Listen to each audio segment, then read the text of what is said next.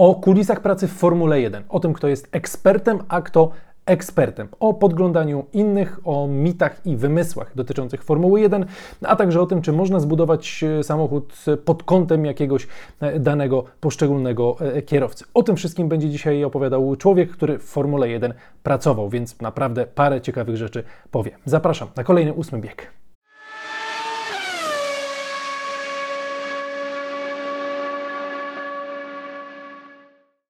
A dzisiaj odcinek nieco inny niż e, zwykle, bo będziemy mieli gościa. Tym gościem jest Patryk Sokołowski, czyli polski inżynier, który pracował w Formule 1, pracował w Ferrari, pracował też e, ostatnio w McLarenie. Patryk zajmował się aerodynamiką, ale żebyśmy tutaj byli dokładni, to ja zacytuję Patryka, jak on sam określił to, co robił. E, zajmował się rozwojem konceptów, surfacingu, obliczeniami CFD, a właściwie to puszczaniem obliczeń CFD. Czyli mówiąc tak, chyba w największym uogólnieniu i tak, aby wszyscy zrozumieli, to był po prostu, sam Patryk stwierdził, konstruktorem aerodynamiki. Z Patrykiem rozmawiałem sobie, słuchajcie, na Twitchu. Kto jeszcze nie zna mojego konta na Twitchu, to gorąco Was zapraszam. Tam całe dwie godziny rozmowy są wciąż zapisane. Tutaj wybrałem sobie takie najciekawsze fragmenty. Tam są też pytania z czatu od y, widzów, więc czasami może się to wydawać, że to nie jest tak do końca y, poukładane, ale starałem się tak zmontować tę rozmowę, żeby była po prostu jak najciekawsza.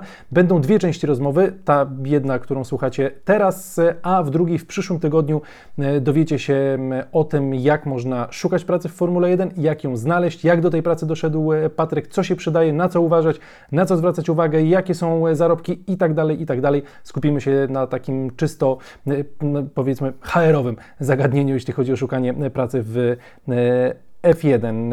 Zatem słuchajcie, zaczynamy. Na początek Patryk opowiedział tak w takim bardziej e, przybliżeniu o tym, czym się zajmował, o obszarze, którym się zajmował, a, doku, a dokładnie zajmował się obszarem przedniego zawieszenia i przedniego koła obszar przedniego zawieszenia przedniego koła jest, jest dość skomplikowany, bo nie chodzi tylko o aerodynamikę zewnętrzną i, i kinematykę tego zawieszenia i, i relacje z aerodynamiką, ale też dochodzi E, wymiana ciepła i termika wewnątrz koła. I to też jest związane e, więc... z hamulcami pewnie. Tak, tak. Słynnymi no, w McLarenie. Tak. E, dokładnie.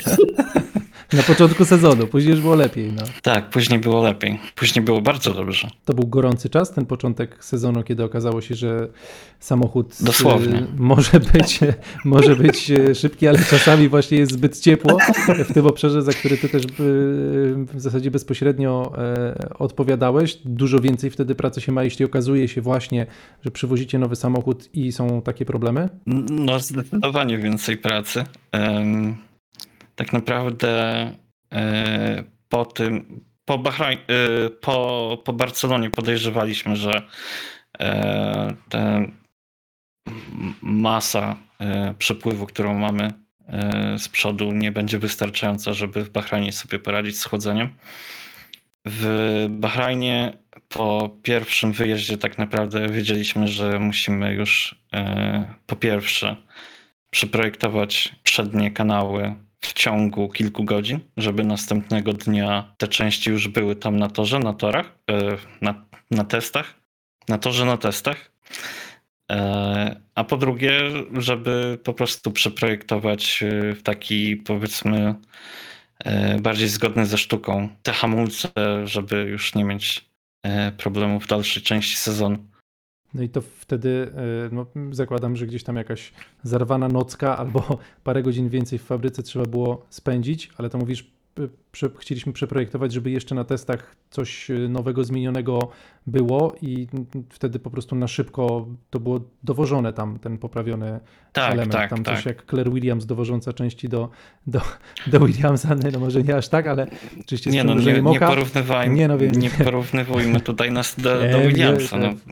Wiem, wiem, wiem, to, to trochę obraza by była, e, ale rozumiem, że to tak się dzieje, tak? Czyli jeśli coś się wydarzyło, e, wiecie, że musicie to poprawić, szybko to poprawiacie tak, i od razu leci jakiś kurier po prostu tak z tą częścią i e, jakby jest Pierwsze taki... trzeba ją wyprodukować, to też nie jest, e, nie jest takie proste. Wtedy no to dosłownie ja skończyłem projektować nowe, nowe hamulce o trzeciej w nocy. Yy, wiadomo, my, my robimy tak naprawdę yy, tylko z, tak jakby można to nazwać skórą zewnętrzną bolidu. i my się nie przejmujemy o, o podział części, czy jakieś tam sprawy technologiczne typowo. Czyli jakieś tam Więc przejmujecie to, co... się, nie wiem, takim mocowaniem na przykład tego, tylko wy odpowiadacie za kształt, nazwijmy to tak, upraszczając, tak, a, tak. a już to jak to tam, czy będzie na taki tam, czy na trytytkę, czy na, czy nie na trytytkę, czy na, no, czy na taką śrubkę, na czy, na, nie, ale... czy na taką śrubkę, to, to już sobie zadecyduje inny dział. Tak, a to znaczy wiadomo, że jest e, ciągła współpraca pomiędzy biurem konstrukcyjnym a, a działem aero, ale ogólnie no to yy, raczej w, tak ogólnie w niekryzysowych sytuacjach staramy się mieć jak naj, największą swobodę. W mhm. takich sytuacjach kryzysowych kooperacja jest bardzo, bardzo ścisła pomiędzy, pomiędzy działami. Jak się pracuje w takim razie tak na co dzień? Czy to jest już taka praca bardziej, w cudzysłowie oczywiście, ósma, szesnasta, czy tam jakby, no, no wiadomo, praca, praca zmianowa i, i, jakby wtedy raczej to jest bliżej takiej, e, takiej pracy usystematyzowanej i czasami jak coś się dzieje, no to trzeba dłużej zostać, ale tak na co dzień to jest względny spokój pod tym względem? E, na co dzień jest raczej względny spokój i praca w fabryce i praca inżyniera w fabryce po prostu, w dziale rozwojowym, e, no to zwykle jest od właśnie 9-6 e, z przerwą na, na lunch, prawda? Ale dość często się, się zdarza, że zostajemy dłużej po prostu, no bo trzeba coś dokończyć, czy, czy po prostu chcemy dokończyć, bo tak naprawdę nikt nas nigdy nie zmuszał, żeby, żeby zostać.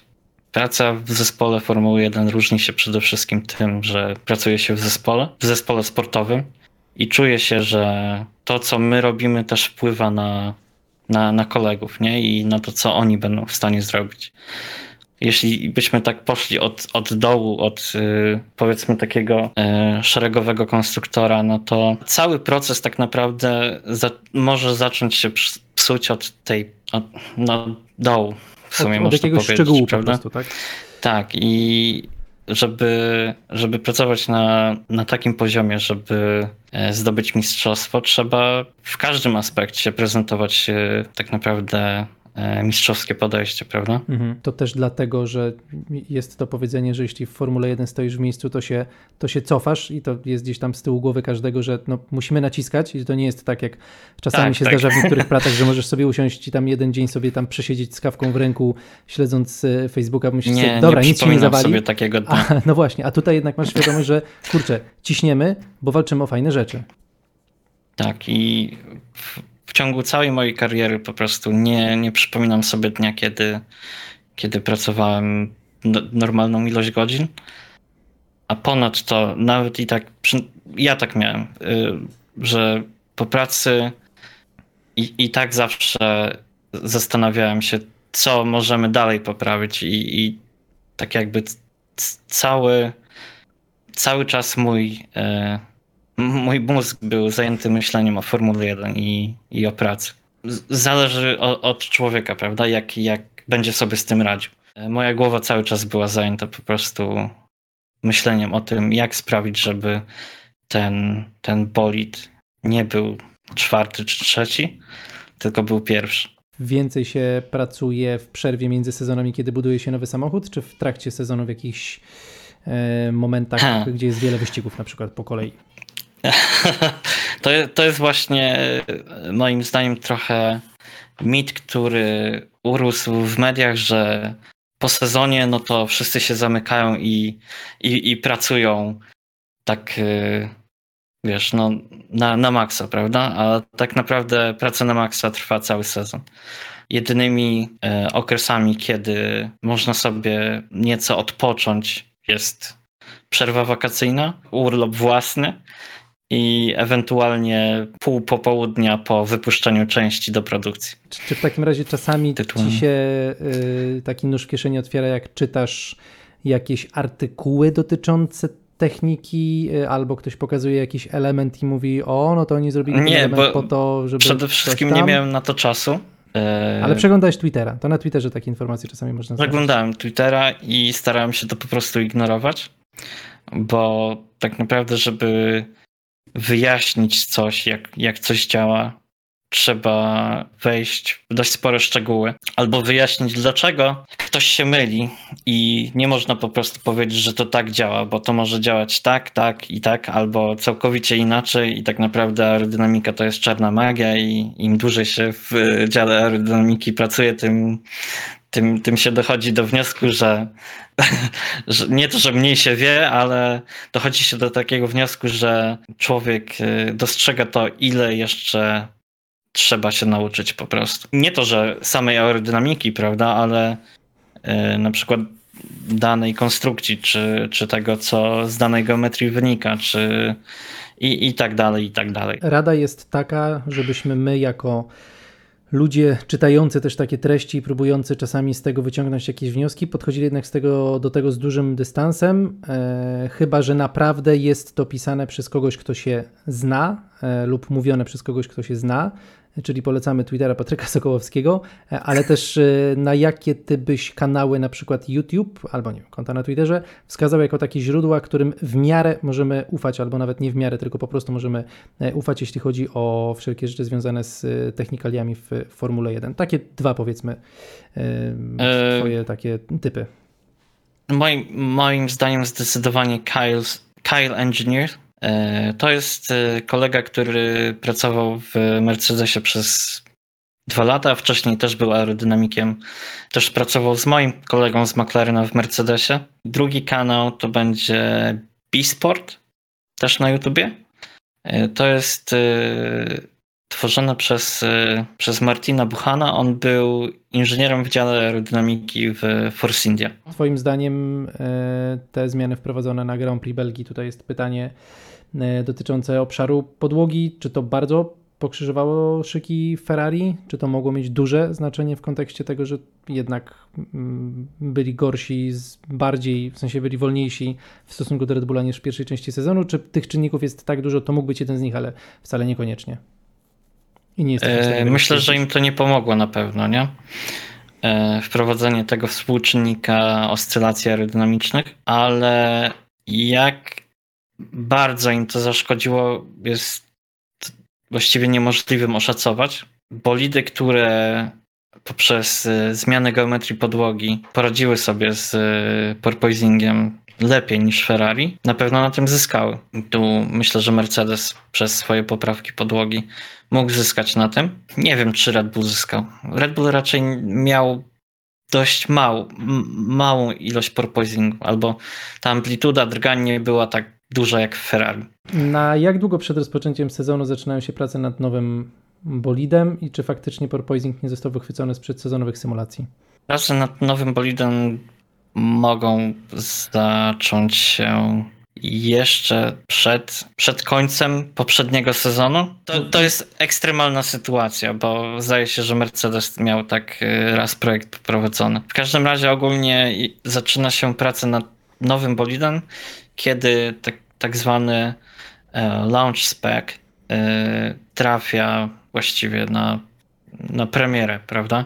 Czyli mamy luty i wtedy mniej więcej są pierwsze, pierwsze jakieś szkice nowego bolidu. Albo zaczynają być podejmowane decyzje. Mo, może nawet wcześniej na, na poziomie planowania. A jak z porpoisingiem? Nie był wychwycony rzeczywiście? Mm. Nie, nie ściemniały tutaj zespoły, bo każdy mówił większość, nie no, chyba wszyscy nie, mówili, że, był, że byli Wydaje mi się, że nie był wychwycony. E, nie przypominam sobie, żebyśmy o tym rozmawiali przed testami. E, jak wygląda mhm. relacja pracowników z innymi zespołami? Jak podchodzi się do tego, kiedy inny zespół kopiuje jakieś twoje rozwiązania? Jak pracownicy przechowują nowe rozwiązania, e, które mogą dać przewagę nad innymi? Czyli jak, jak przechowują? No w sensie, jak jest strzeżona, zakładam, ta tajemnica. Hmm jakby no, po prostu e, ufa się ludziom, No przede wszystkim zapisami w kontrakcie, no? Okay. E, e, wszystko jest zastrzeżone tak naprawdę mm. i też dane są szyfrowane i tak dalej od strony IT. Jak widzimy, że ktoś, nie wiem, kopiuje jakieś nasze rozwiązanie czy coś, to widzimy, to raczej jest takie, że o spoko, no to czyli coś, coś interesującego dla innych zrobiliśmy, prawda? Forma Daniela Ricardo i twoja opinia na ten temat? Kilgoro pyta. Forma Daniela Ricardo? Tak, to może ja rozwinę to pytanie, czy myślisz, że to jest do naprostowania, to co się zadziało w ostatnim czasie z Danielem Ricardo, tylko potrzeba po prostu innych okoliczności, właśnie jakiegoś odpoczynku, zresetowania głowy? To znaczy, wydaje mi się, że tak, no ale nie wiem, je, je, jest, jak to się mówi, starego psa trudno nauczyć A, nowych sztuczek. Tak. E, więc, e, no nie wiem, Daniel jest bardzo doświadczonym kierowcą Formuły 1 i, i ma pewne swoje, e, takie jakby naleciałości z innych samochodów. Swój styl jazdy, prawda? Ogólnie jeśli chodzi o kierowców Formuły 1, no to muszą mistrz Formuły 1 musi posiadać cztery cechy. Szybkość, regularność, dobry mental i adaptacyjność. Nie wiem, czy, czy w tym momencie Daniel ma te wszystkie cechy. Jak limity budżetowe wpłynęły na pracę zespołu Aero? Ja tutaj bym dopytał jeszcze y, przy hmm. okazji tego pytania, jak ty patrzysz w ogóle na wyrównanie, na szansę na to, że te szanse w Formule 1 będą bardziej wyrównane, ze względu na to, że właśnie limity budżetowe, zmniejszony czas w tunelu, CFD, myślisz, że rzeczywiście parę lat i może się zrobić bardziej y, wyrównana walka między prawie całą stawką? Budget cap sam w sobie nie wpłynął w żaden sposób na, na to, w jaki sposób bolidy są rozwijane, albo no nie wiem, raczej minimalnym, że tak powiem. E, raczej wpłynął na to, że zespoły nie mogą po prostu sobie wypluwać e, update'ów na, na prawie każdy wyścig, prawda? Więc od tej strony trzeba być po prostu bardziej rozważnym i i ten aspekt planowania po prostu mhm. update'ów na sezon jest zdecydowanie inny, bo ten aspekt finansowy ma teraz, że tak powiem, większą wagę. Jak brzmiała dalsza część pytania? Wyrównanie szans. Mm, czy mm.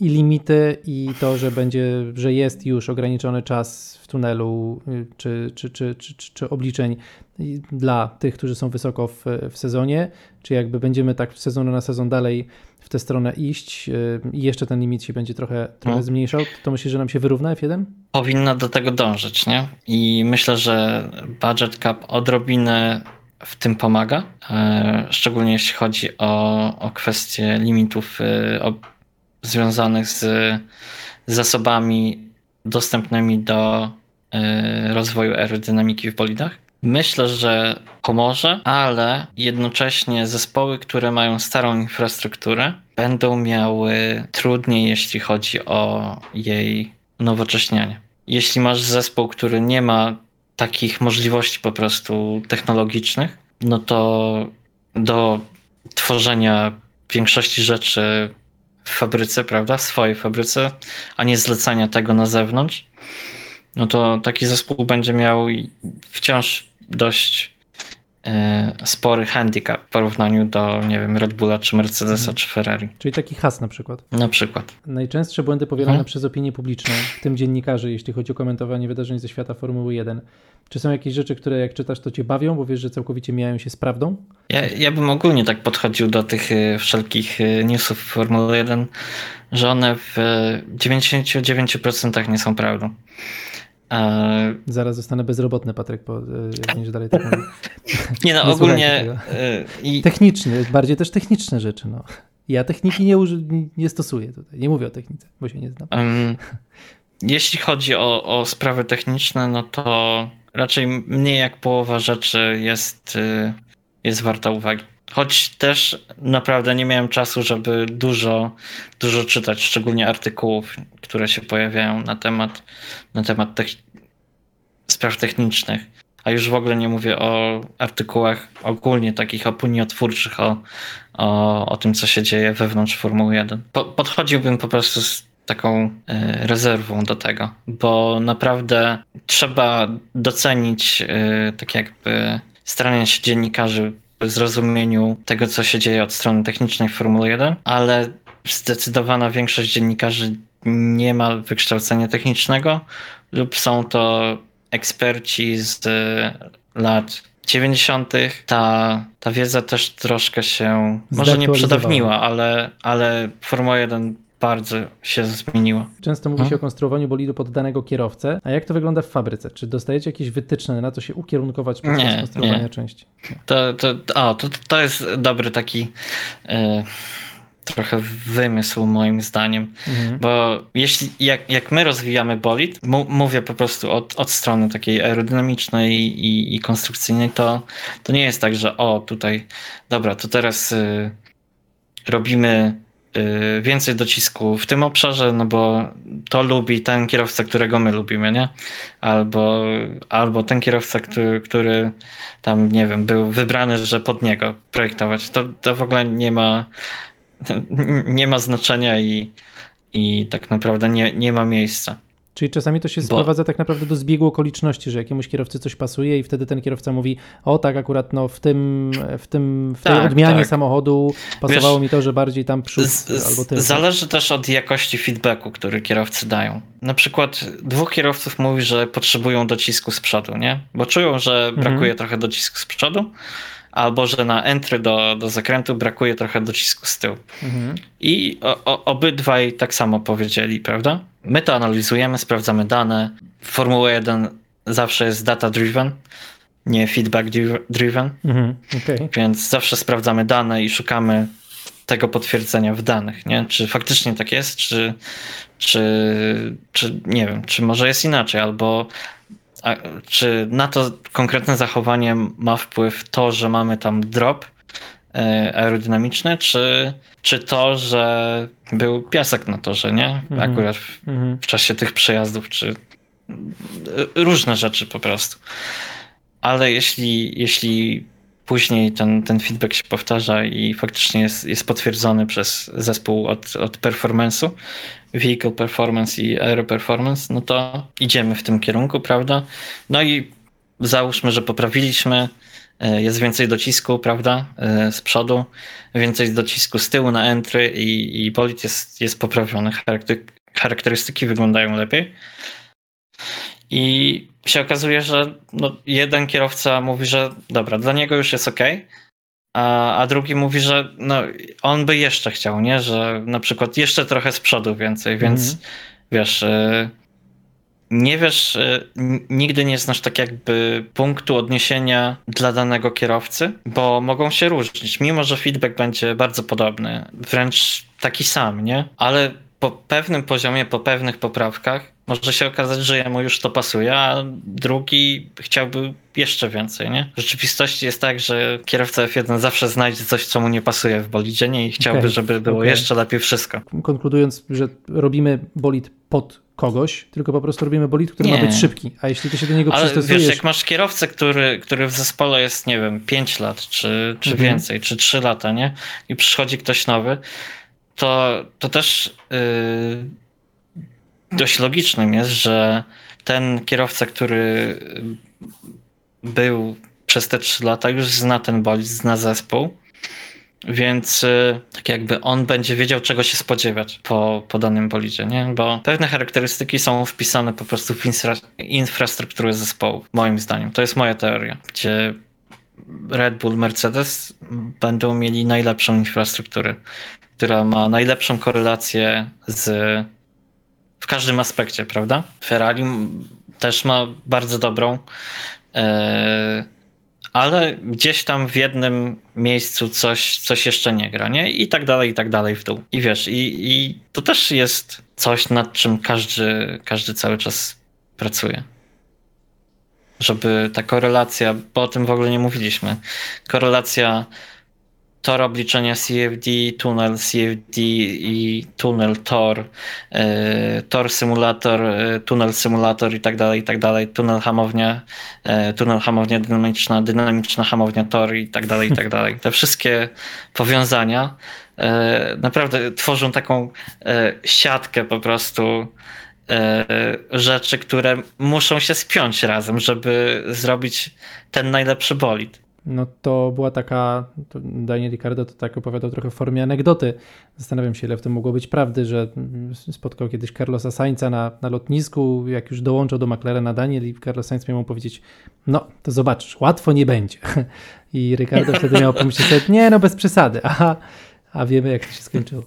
No tak, no bo, no tak, no to, to są właśnie te, te rzeczy, o których mówię, które mogą być wpisane mhm. w pewną nie chcę tego DNA nazywać, bo, bo DNA raczej nie zmienisz, nie? A, a infrastrukturę możesz, możesz zmienić, możesz zaktualizować, unowocześnić. Mhm. Czasami potrzebne są zmiany w infra- infrastrukturze albo w narzędziach, których używasz, żeby pójść do przodu.